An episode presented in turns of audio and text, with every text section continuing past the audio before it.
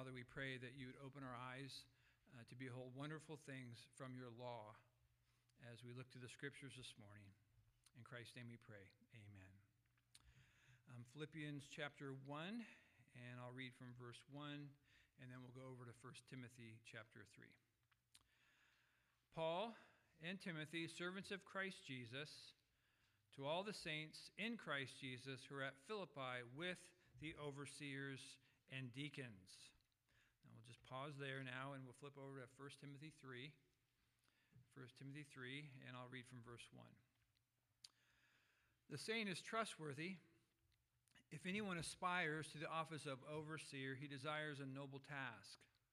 Therefore, an overseer must be above reproach, the husband of one wife, sober minded, self controlled, respectable, hospitable, able to teach, not a drunkard, not violent but gentle, not quarrelsome, not a lover of money. He must manage his own household well with all dignity, keeping his children submissive. For if someone does not know how to manage his own household, how will he care for God's church? He must not be a recent convert, or he may become puffed up with conceit and fall into the condemnation of the devil. Moreover, he must be well thought of by outsiders, so that he may not fall into disgrace, into a snare of the devil. Deacons likewise must be dignified, not double tongued, not addicted to much wine, not greedy for dishonest gain. They must hold the mystery of the faith with a clear conscience.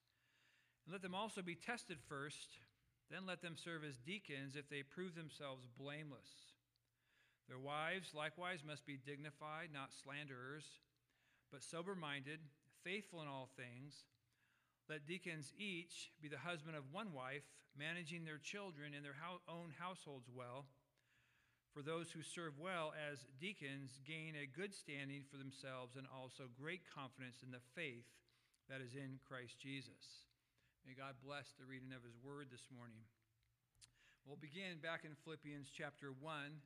Last week, if you were here, you recall that uh, we began the book of Philippians, and I said that when you start any book study, it's really important to first and foremost understand why the book was written in the first place.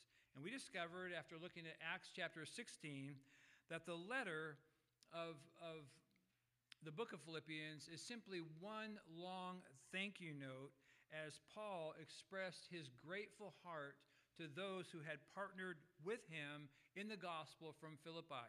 He was thrilled that these new believers had begun their faithfulness right from the start and they remained faithful to the very end.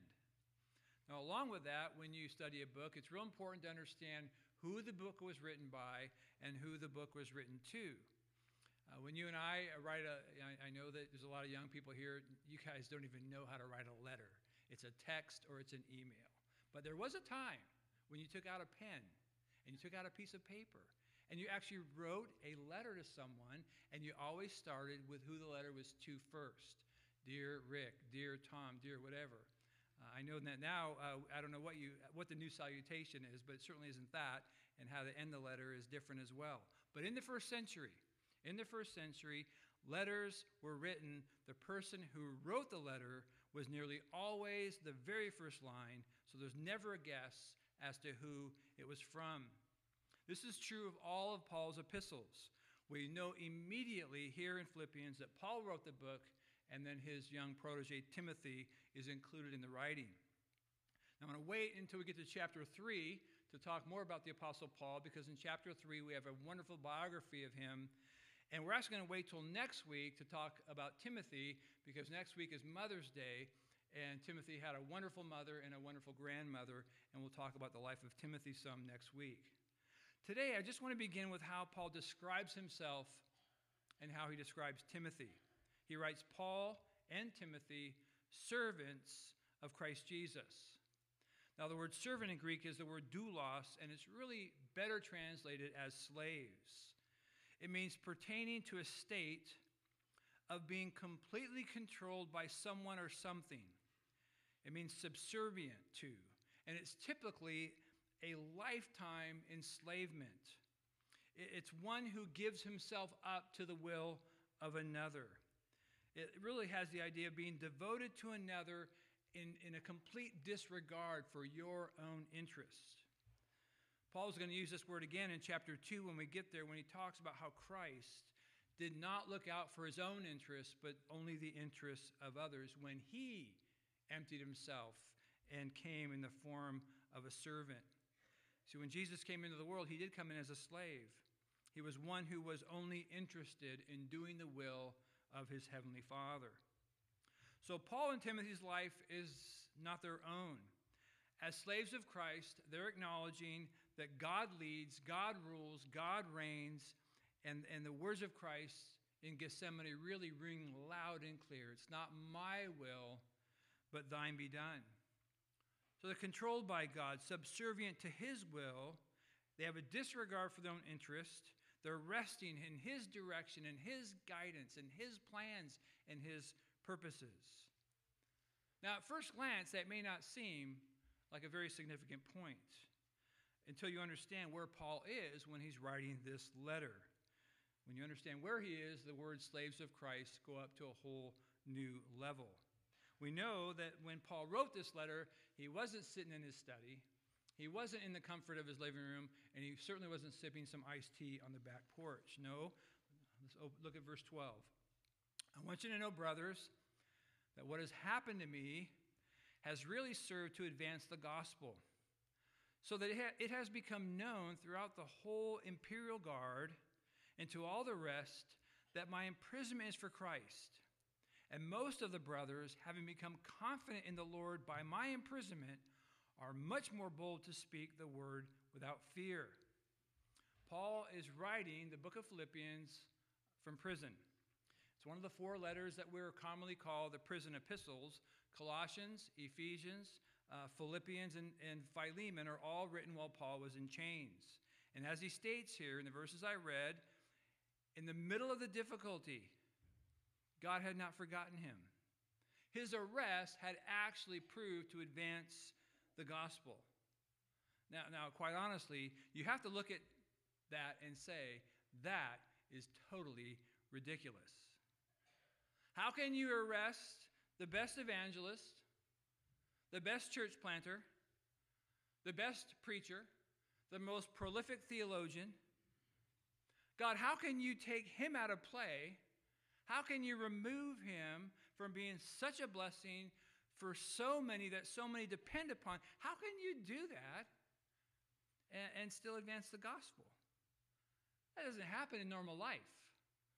Uh, when, when you take out the NFL's leading rusher, you don't win the second half. When you lose the leading scorer in the NBA to an injury, then you collapse. You don't advance. You lose. But God's ways aren't our ways, are they? Paul's in prison, but there's more fruit and not less. And part of the reason was that when Paul was in prison, others stepped forward with greater faith and greater faithfulness. See, when Paul was in prison, instead of depending upon him on the one, the many, the church, the family, the body, the building, those in Christ's kingdom began serving more actively and began serving more faithfully, which caused the good news about Christ to go forward in a greater way than it did when he was not in prison. I mean, I'm sure you saw that in the text. It's loud and clear, isn't it? God used Paul, Paul's absence and his difficulty in at least two ways. One, back in the text, his imprisonment circulated through the imperial guard in Caesar's household. So his ministry broadened, and those who had not heard the gospel now heard the gospel. And if you doubt that, turn over to chapter 4. Turn over to chapter 4 and just look at the last couple of verses. Chapter 4, verse 21. Paul is, as he always does, at the end of the letter, greeting everybody he knows and saying hello to everyone, saying hi to so and so, hi to so and so. And look at verse 21 of chapter 4. Greet every saint in Christ Jesus. The brothers who are with me greet you. All the saints greet you, especially those of Caesar's household. The grace of the Lord Jesus Christ be with your spirit. Now, now isn't that amazing? Uh, we saw last week that God sent Paul to a Philippian prison for only one night so that a jailer and his family can come to saving faith. And here, Paul again is sent away for the gospel to go where it had never been, right to the palace. He's be, his being taken away proved to be fruitful because now some in Caesar's household are actually born again believers. But along with that, verse 14 says, back in chapter 1, that his absence and his difficulty created in most of the brothers a greater confidence in the Lord, so they became more bold to speak the word of God without fear. Now, doesn't that bring us back to the four metaphors uh, that we saw from Scripture when we looked at the church over the last several weeks? Because you're a body with various parts. You're a family of brothers and sisters in Christ. You're stones in a building, you're citizens in a kingdom.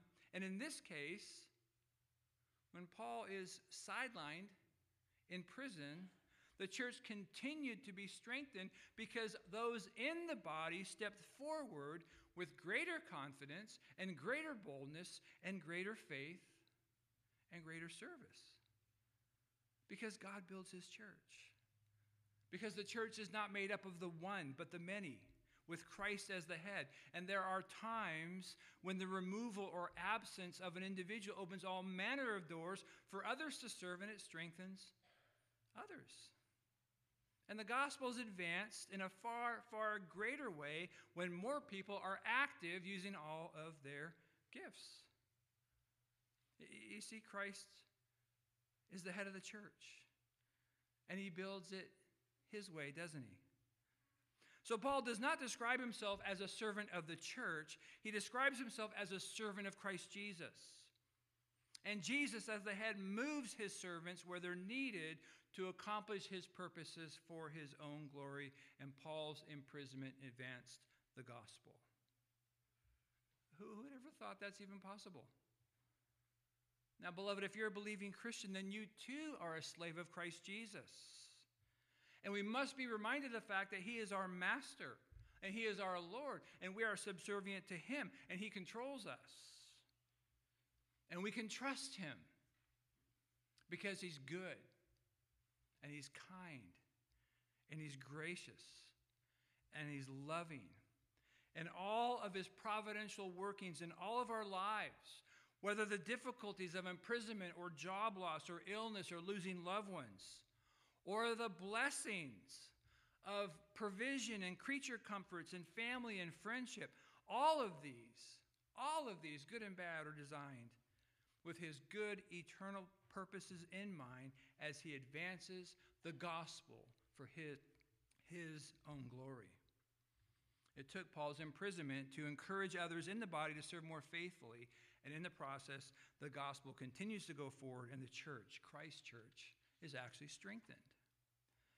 So he begins by describing him and Timothy as slaves of Christ Jesus who are the authors of this letter. And then he tells us who the letter was written to. We already looked at the city of Philippi last week, but notice the letter is written to all the saints in Christ Jesus who are at Philippi with the overseers and the deacons.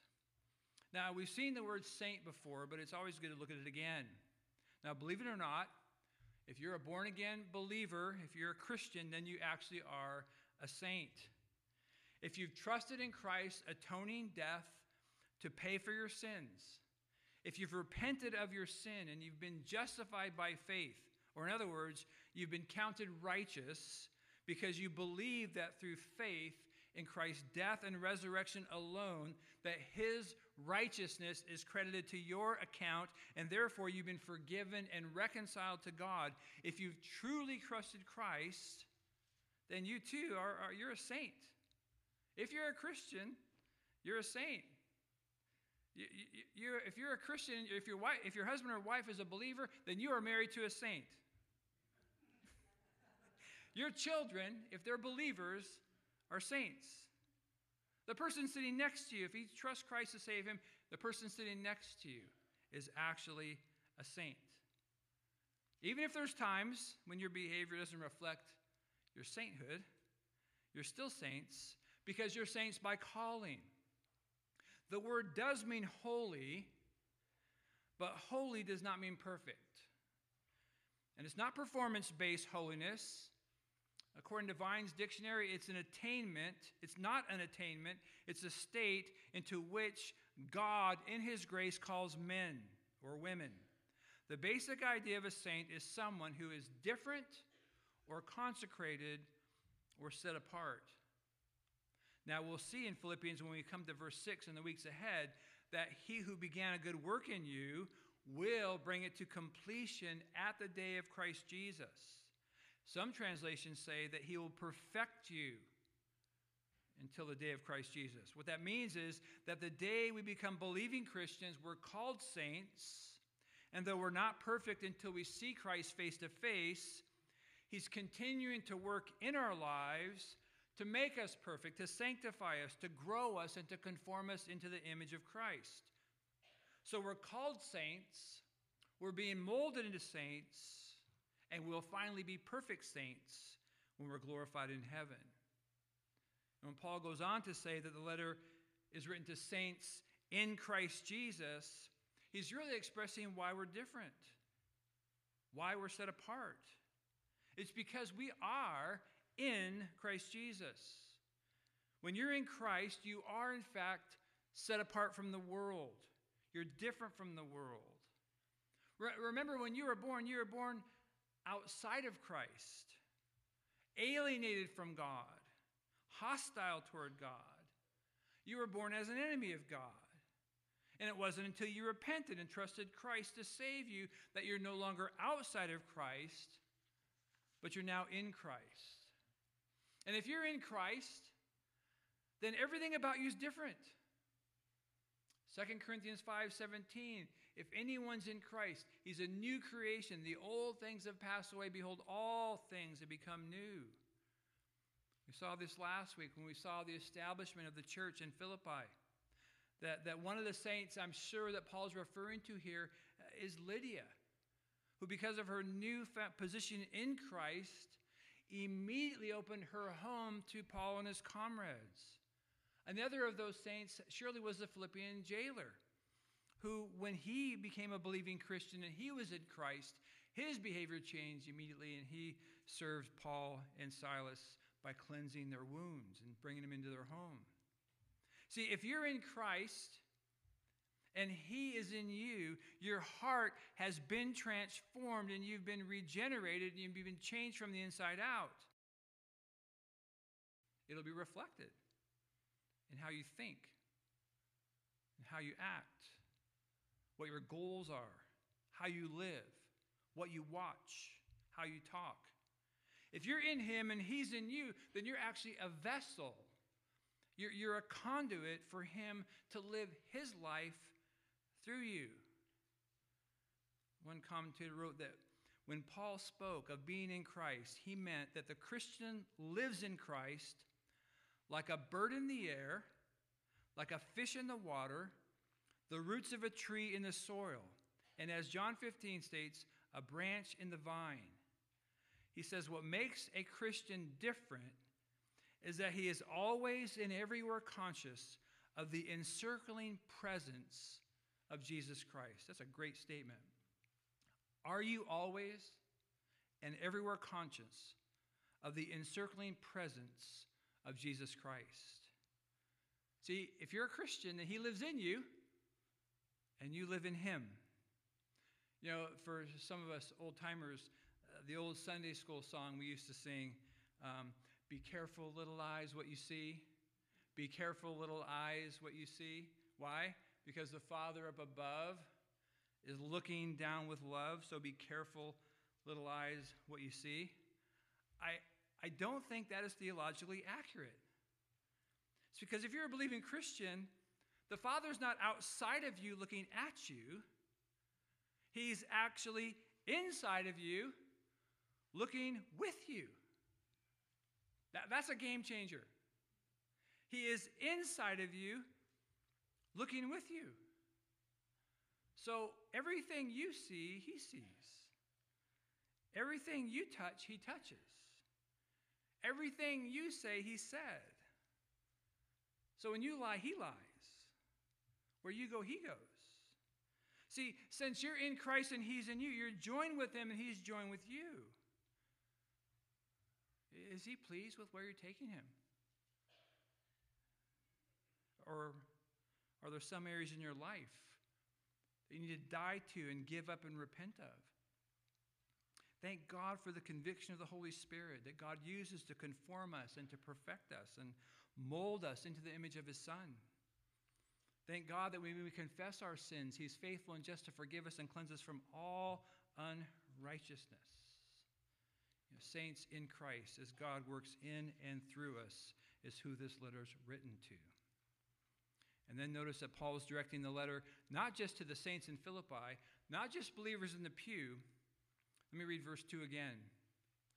To all the saints in Christ Jesus who are at Philippi, with the overseers and deacons. Now, we read from 1 Timothy 3 earlier because the word overseer and deacon here are the same words used in the offices Paul describes in 1 Timothy 3. They're exact same words for elder and deacon, overseer and deacon. God has provided in the church the office of overseer or elder, and the office, and, and the office of deacon for order, for structure, oversight, and leadership in the church. And quite honestly, though these offices are clearly presented in Scripture, not every con- congregation follows this particular biblical pattern. I heard Alistair Begg uh, in a sermon once talk about how he was actually visiting a church. He doesn't find that very often, but he must have been on vacation. And the pastor was preaching through 1 Timothy, and he actually got to chapter 3. And I, and, and I don't think that he would have been able to tell the story if he wasn't there. He said, when the pastor read from 1, Tim, 1 Timothy 3 and started reading verse 1 about the qualifications of elders, he paused and he said, and I quote, uh, Well, we don't have any elders in this church, and we don't believe in elders, so let's move on to verse 8. That is not expository preaching. and had he st- camped a little longer in verse 1 through 7, maybe he would have changed his mind. I don't want to go on a rabbit trail here uh, and do any lengthy st- study on these offices, but it might be helpful if we could summarize their roles if you turn to Acts 6. Turn to Acts 6. When you're reading through the book of Acts, the early church is, is growing, it's established. And as it grew, needs arise, and there needed to be a way to meet those needs. But the needs needed to be met so that those who are preaching and teaching could continue to preach and teach and not stop the gospel from going forward. I'm going to read from verse 1 of Acts 6. Now, in those days, when the disciples were increasing in number, a complaint by the Hellenists arose against the Hebrews because their widows were being neglected in the daily distribution. And the twelve summoned the full number of the disciples and said, It is not right that we should give up preaching the word of God to serve tables. Therefore, brothers, pick out from among you seven men of good repute, full of the Spirit and of wisdom, whom we will appoint to this duty. But we will devote ourselves to prayer and to the ministry of the word. What they said pleased the whole gathering, and they chose Stephen, a man full of faith and of the Holy Spirit, and Philip, and Prochorus, and Nicanor, and Timon, and Parmenas, and Nicholas, a proselyte of Antioch. These they set before the apostles, and they prayed and lay hands on them. And the word of God continued to increase, and the number of the disciples multiplied greatly in Jerusalem, and a great many of the priests became obedient to the faith. Now, now, clearly, the word deacon is not in this text, and neither is the word elder, but this clearly helps us define the roles for these two offices kind of in its fledgling state. There's some physical needs in the church that were not being met. The apostles who were doing the preaching and teaching were also the church leaders, and they knew that if they stopped to help meet the physical needs, they wouldn't be able to continue to preach and pray. This is what they're saying at the end of verse 3. It is not right that we should give up preaching the word of God to serve tables. It's not that they weren't willing to serve tables, they were servants. But they knew that for them and their calling and the greater good was for them to continue the task. Now, again, this is apostles, but it does apply to the office of elder. Well, what's the solution? The church put names before the apostles. And the purpose of these men would be to meet the physical needs of the congregation so that, according to verse 4, the apostles could devote themselves to prayer and to the ministry of the word. Now, according to verse 5, everybody thought that was a great idea.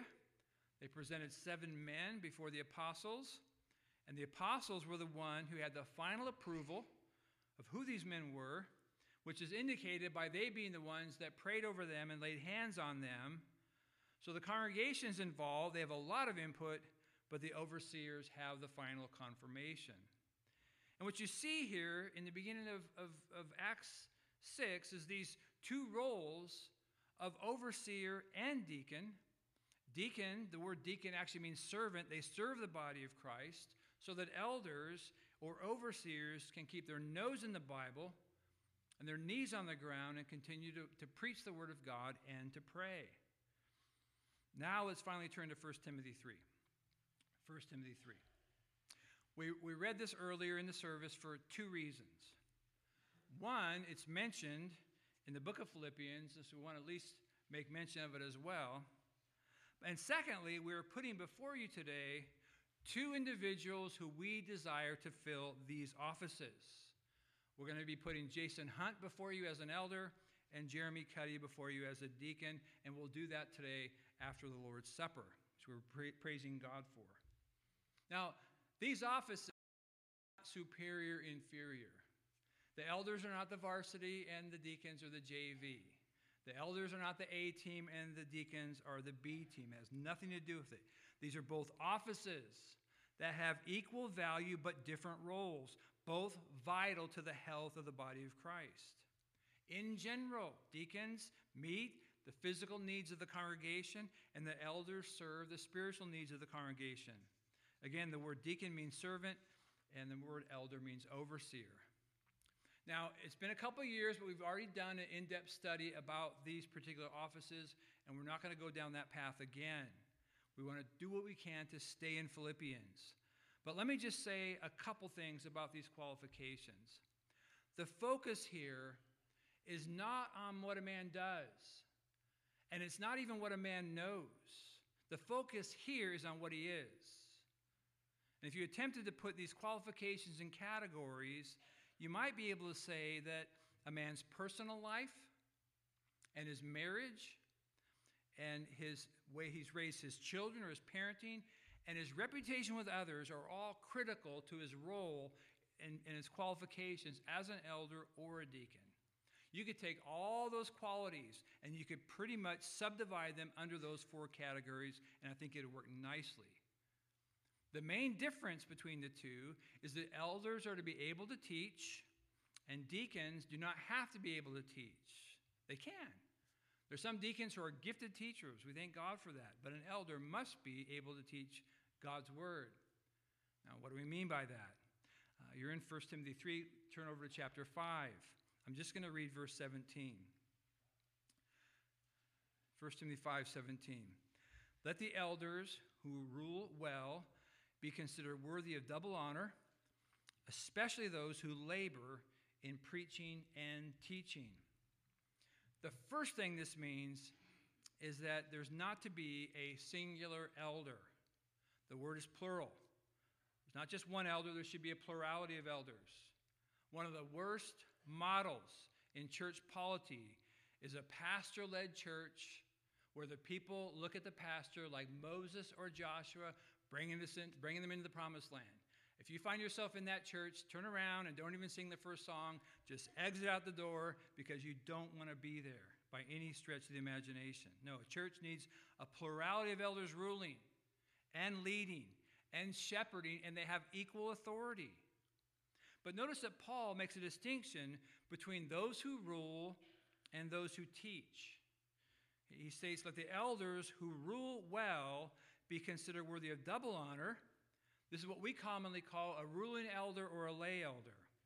And then he states, especially those who labor in preaching and teaching. And then he goes on to say that the one who's laboring at preaching and teaching should be paid in verse 18. The scripture says, You shall not muzzle an ox when he treads out grain, the grain, and a laborer is, is, deserves his wages. Now, what we gather from this is that there are elders like me who get a paycheck to preach and teach. And there are lay elders like Brad and Lord willing Jason who rule well, but do not regularly labor at preaching and teaching, and that they're ruling elders. They're unpaid and yet have all the equal authority as they lead God's people. It's not unusual to, to, for the pastor to be a leader among leaders, but all the elders have the same authority in leading and decision making, and they come to unity and consensus. And all of this is vital to the body of Christ. A lay elder or a ruling elder is not going to take on the consistent role of pulpit teaching, but they should be able to teach. They should be able to explain doctrine. They should be able to answer questions about the Bible to individuals or in a small group Bible study. They need to be knowledgeable in the faith and able to help those and teach those who might be asking questions. When you have ruling elders and when you have a preaching elder, the work of the ministry is a shared responsibility. And with the help of the deacons tending to the physical needs of the body, the church can flourish.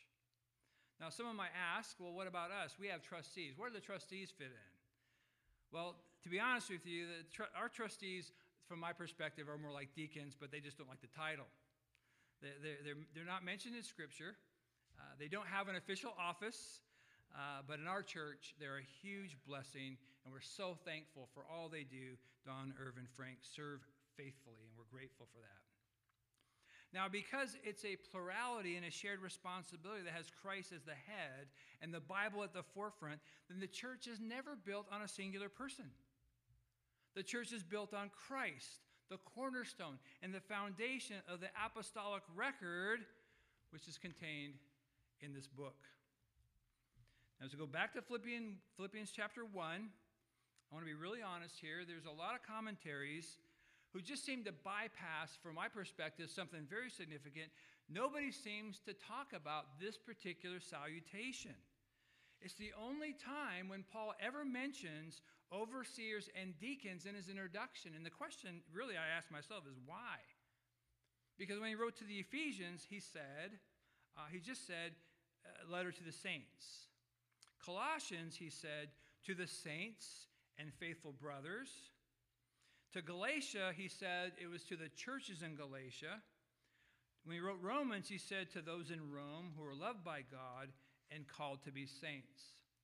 So, why, in this letter to this church in this town, did he say saints who are at Philippi with overseers and deacons? Now, here, here are my possible reasons. Number one, it could be the elders and the deacons felt they're above the congregation. It could be they didn't think they really needed what Paul was saying, that they maybe have arrived, that maybe it applied to the congregation and not to them. So, so Paul was reining them in, saying that, hey, this letter of instruction is for the congregation and it's for you, not just for those in the pew, maybe. Secondly, it could be, could be the congregation did not fully respect the officers in the church, and Paul was making a clear distinction to them that though we're all saints, there are some who are called as officers, and they need to be listened to and noticed. Or thirdly, it could be there was such a lack of order in the church that Paul's mentioning the leaders to simply establish some sort of credibility. But, but, but I think that the little word with helps in our understanding of this. It says the saints who are with the elders and deacons. See, they're not below, uh, they're not above, they're not under, they're with them. And what that means is that we really are a body that is truly connected to one another. We're all saints or called out ones, but as called out ones, there are some who are deacons who serve some of the physical needs of the congregation. There are some who are elders who spend more time ministering the word and praying and preaching and teaching because they're responsible for the souls of those who are in their care. Yet we're all co heirs. So the elders and deacons do not lord over the flock, they don't domineer the flock or own the church family, they're just with them. And all the saints that are in Christ are to be in the care of the overseers and deacons of the local church they're members of. So we're all together, sitting and listening to God's word being read and preached, and growing together and learning together and advancing the gospel together. Just two verses, very rich in application, and I'm going to close with just two applications. First, slaves of Christ. Paul's writing from prison because God, in his sovereign providence, put them there. So those in the palace can hear about Jesus, and so those in the church can grow and become more faithful and use their gifts and become more bold. And the work of the ministry, the gospel, advances. It, it reminds me of uh, the children's song that Dave Wright shared with us that every time he picks up his granddaughter at, at, school, she comes into the car and wants to hear one song in particular. She finds it on her phone, and it's that song that God is so big and so strong and so mighty, there's nothing my God cannot do. The mountains are His, the rivers are His, the stars in the sky are His too. He made the trees, He made the seas, He made the elephant too. And my God is so big and so strong and so mighty, there's nothing my God cannot do. In that last phrase, for you and you and you. You see, He rules the nations, He rules the world, He rules all creation, He rules the church, He rules you. A good and gracious God using difficult providences for His glory. See, only slaves of Christ can see that must bow before him and say, Not my will, but yours. And then, secondly, saints with overseers and deacons. God is still calling sinners into his kingdom. God is still opening the hearts of people like Lydia and like the jailer to understand the gospel and making them saints who do not have a righteousness of their own, but rest in the righteousness of Christ. And some of those saints are called to be deacons and some are called to be elders. And they are one with one another. Elders praying and ministering the word, and deacons serving where needed, and the saints together advancing the gospel for his glory. Oh God, may we follow what Paul prescribes here and be useful servants for your glory. Let's bow in prayer.